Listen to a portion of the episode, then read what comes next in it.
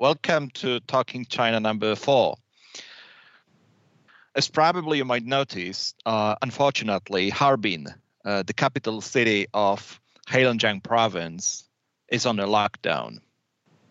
Uh, today, I just read the message uh, posted by a couple of news agencies that the city is closed. Recently, the coronavirus outbreak, um, uh, when we discussed China Russia relations, is a very high issue. It's a very big problem, I would say, especially at the local level.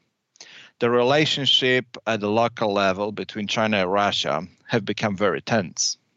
That's what we can learn from both Chinese and Russian media. Um, definitely, uh, Harbin is on a lockdown. Heilongjiang, the government in the in, in the province, is expecting the second wave of coronavirus and closed the border with Russia.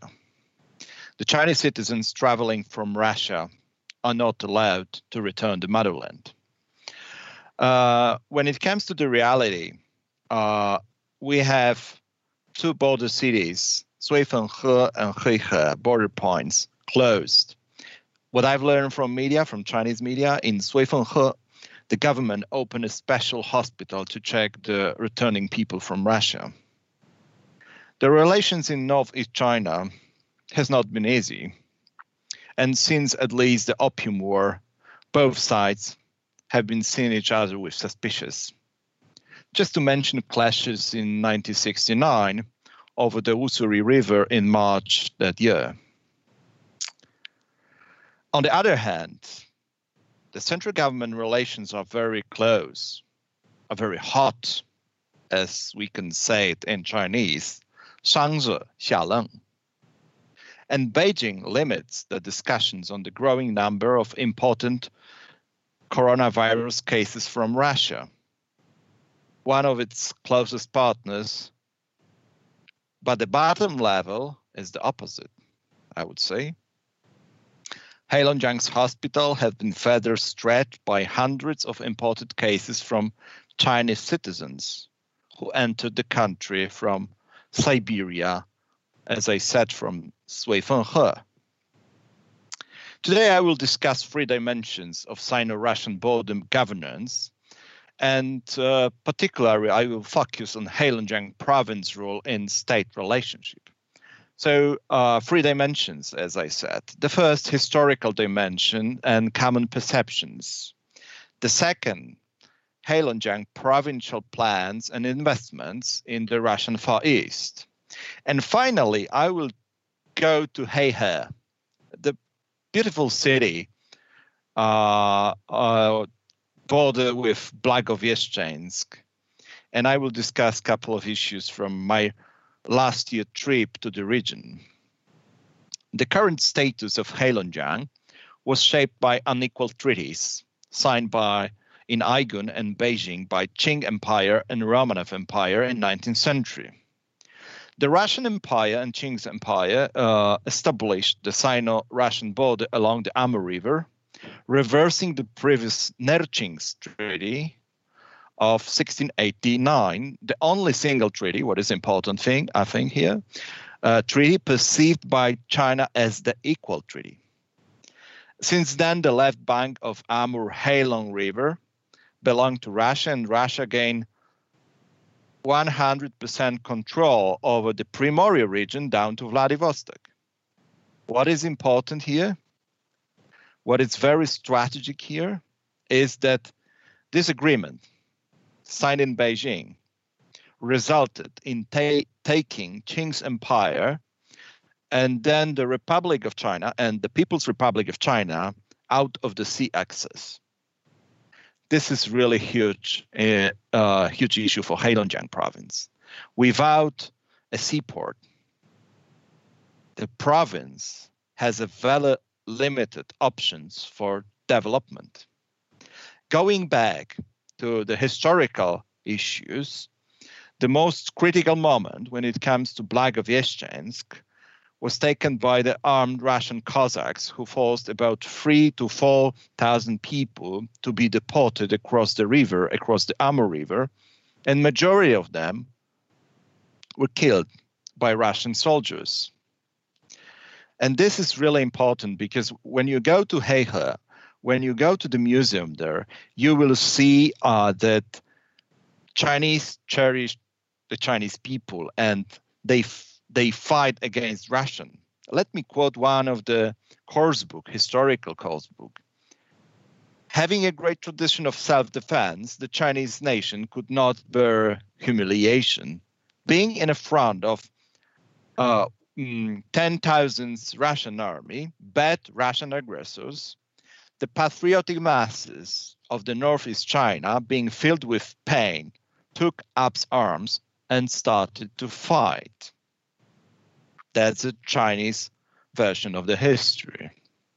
On the other side of Amur Bank, Russians celebrate the Cossacks for their role in securing land that were once were once Chinese, but since the mid middle of 19th century have been firmly part of the Russian Empire and Russian Far East.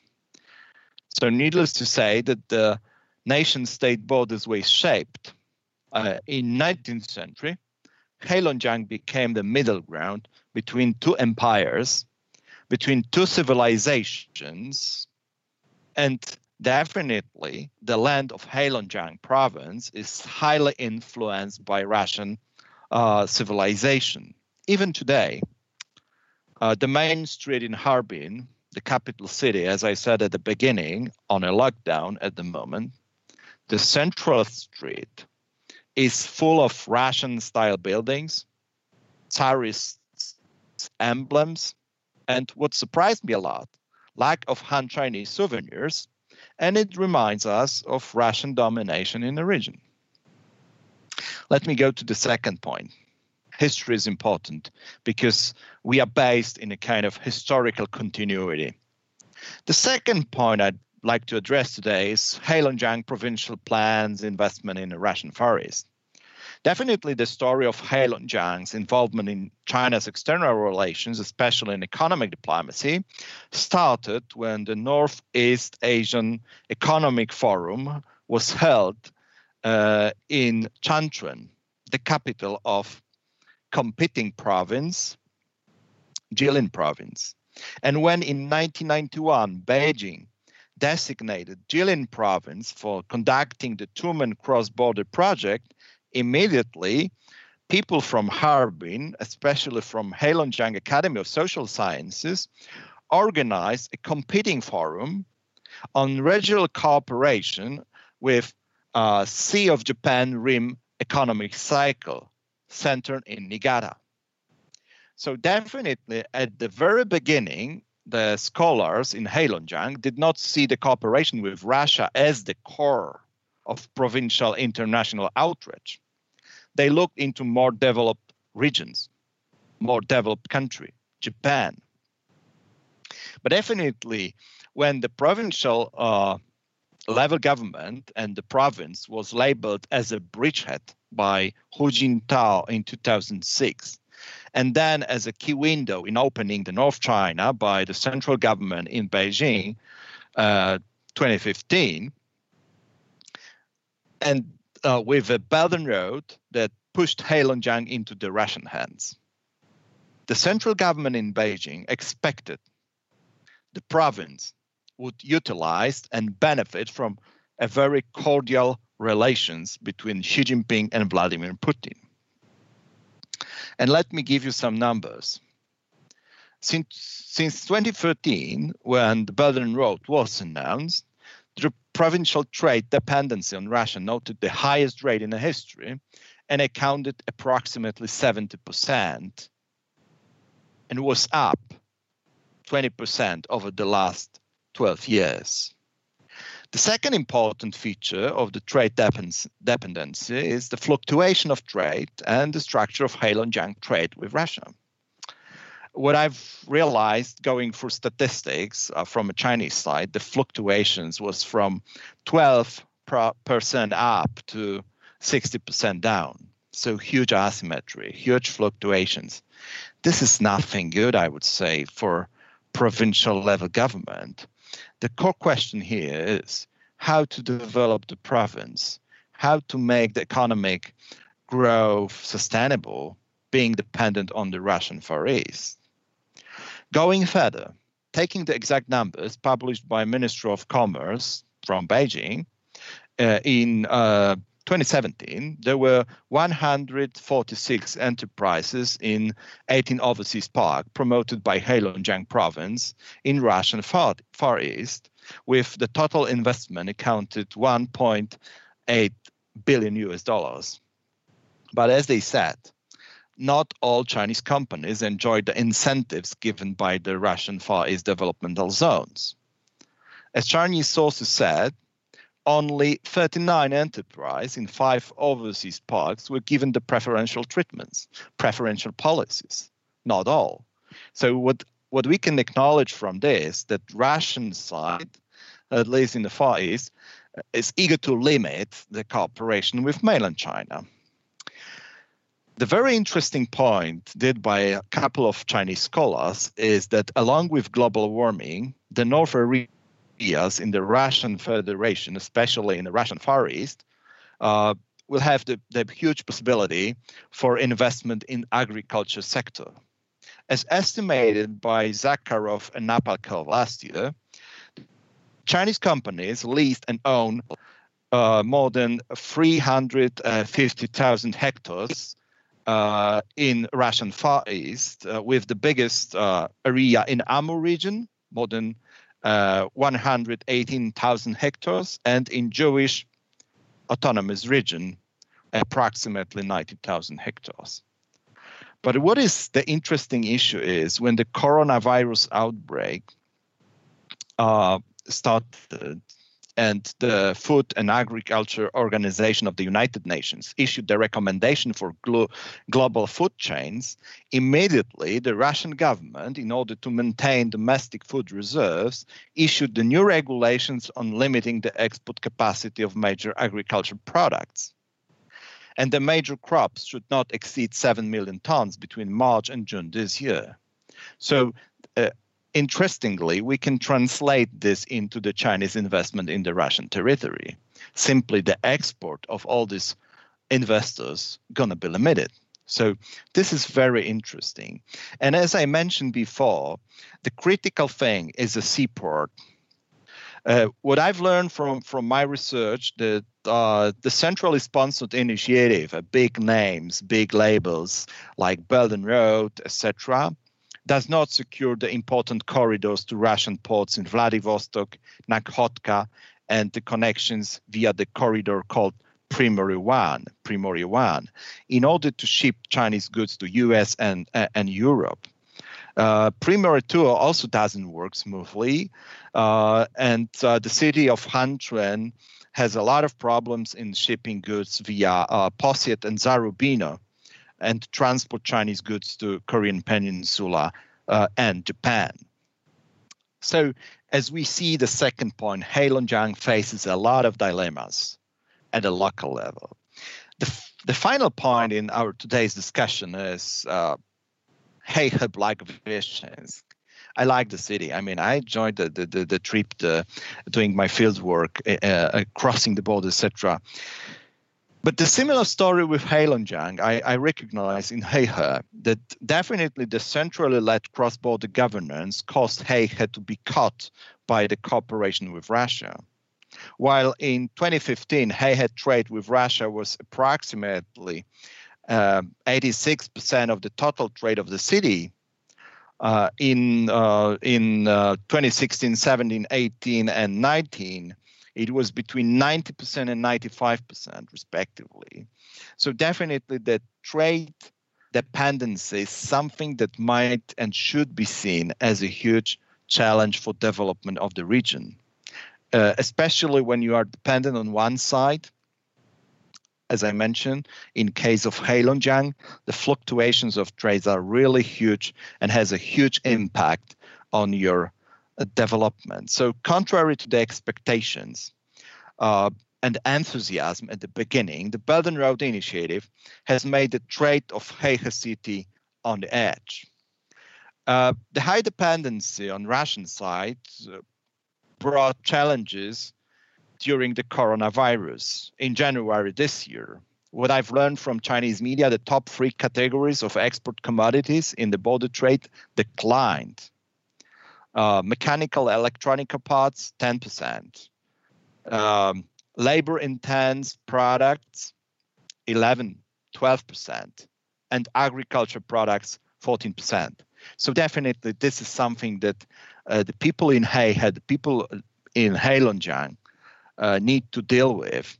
Uh, and then we have the second point when it comes to Heihe, the, the bridge between Heihe and Blagoveshchensk.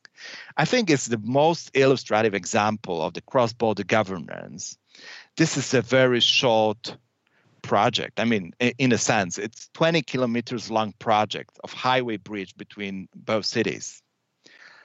What is very interesting that they started to negotiate it is uh, construction in uh, 1988, as I as I remember. And after 30, 30, 30 years, more than 30 years of negotiations, both sides opened the bridge last year. I was in October. I saw the bridge. There was some some people working there, but definitely they opened in November. Hence, China entered WTO, as you know, after 17 years of negotiations. Why to build a single bridge with Russia uh, took twice long uh, as uh, joining WTO, and the Russian side agreed only for the highway bridge, not the railway bridge. This is very meaningful because still Heilongjiang province has one, as far as I remember, uh, railway bridge, railway uh, checkpoint uh, in Suifenhe, built by Tsarist Russia. So definitely, they opened the bridge in November and closed in January due to coronavirus uh, situation. And finally, common perception. I talked to people in Heihe. Uh, I enjoyed the conversations, the talking to people traveling across the city. Uh, the people in Heihe complains Uh, I will quote China sponsored all initiative. We pay for all. And Russian local governments across the border are corrupted and not eager to reform, what they said. Moreover, there are, lo- there are loopholes in border trade supervision. It makes the trade based on illegal activities, smuggling, etc. And this undermines the reputation of Heilongjiang province. I've learned a lot from common people talking to them. The policies on Russian side, they said, have been fluctuating, uh, mainly based on unilateral protectionism with tariff barriers for agricultural products and other products exported by China, extra taxes imposed on the Chinese companies. Russia's social transition, they said, is unstable, have not yet been completed.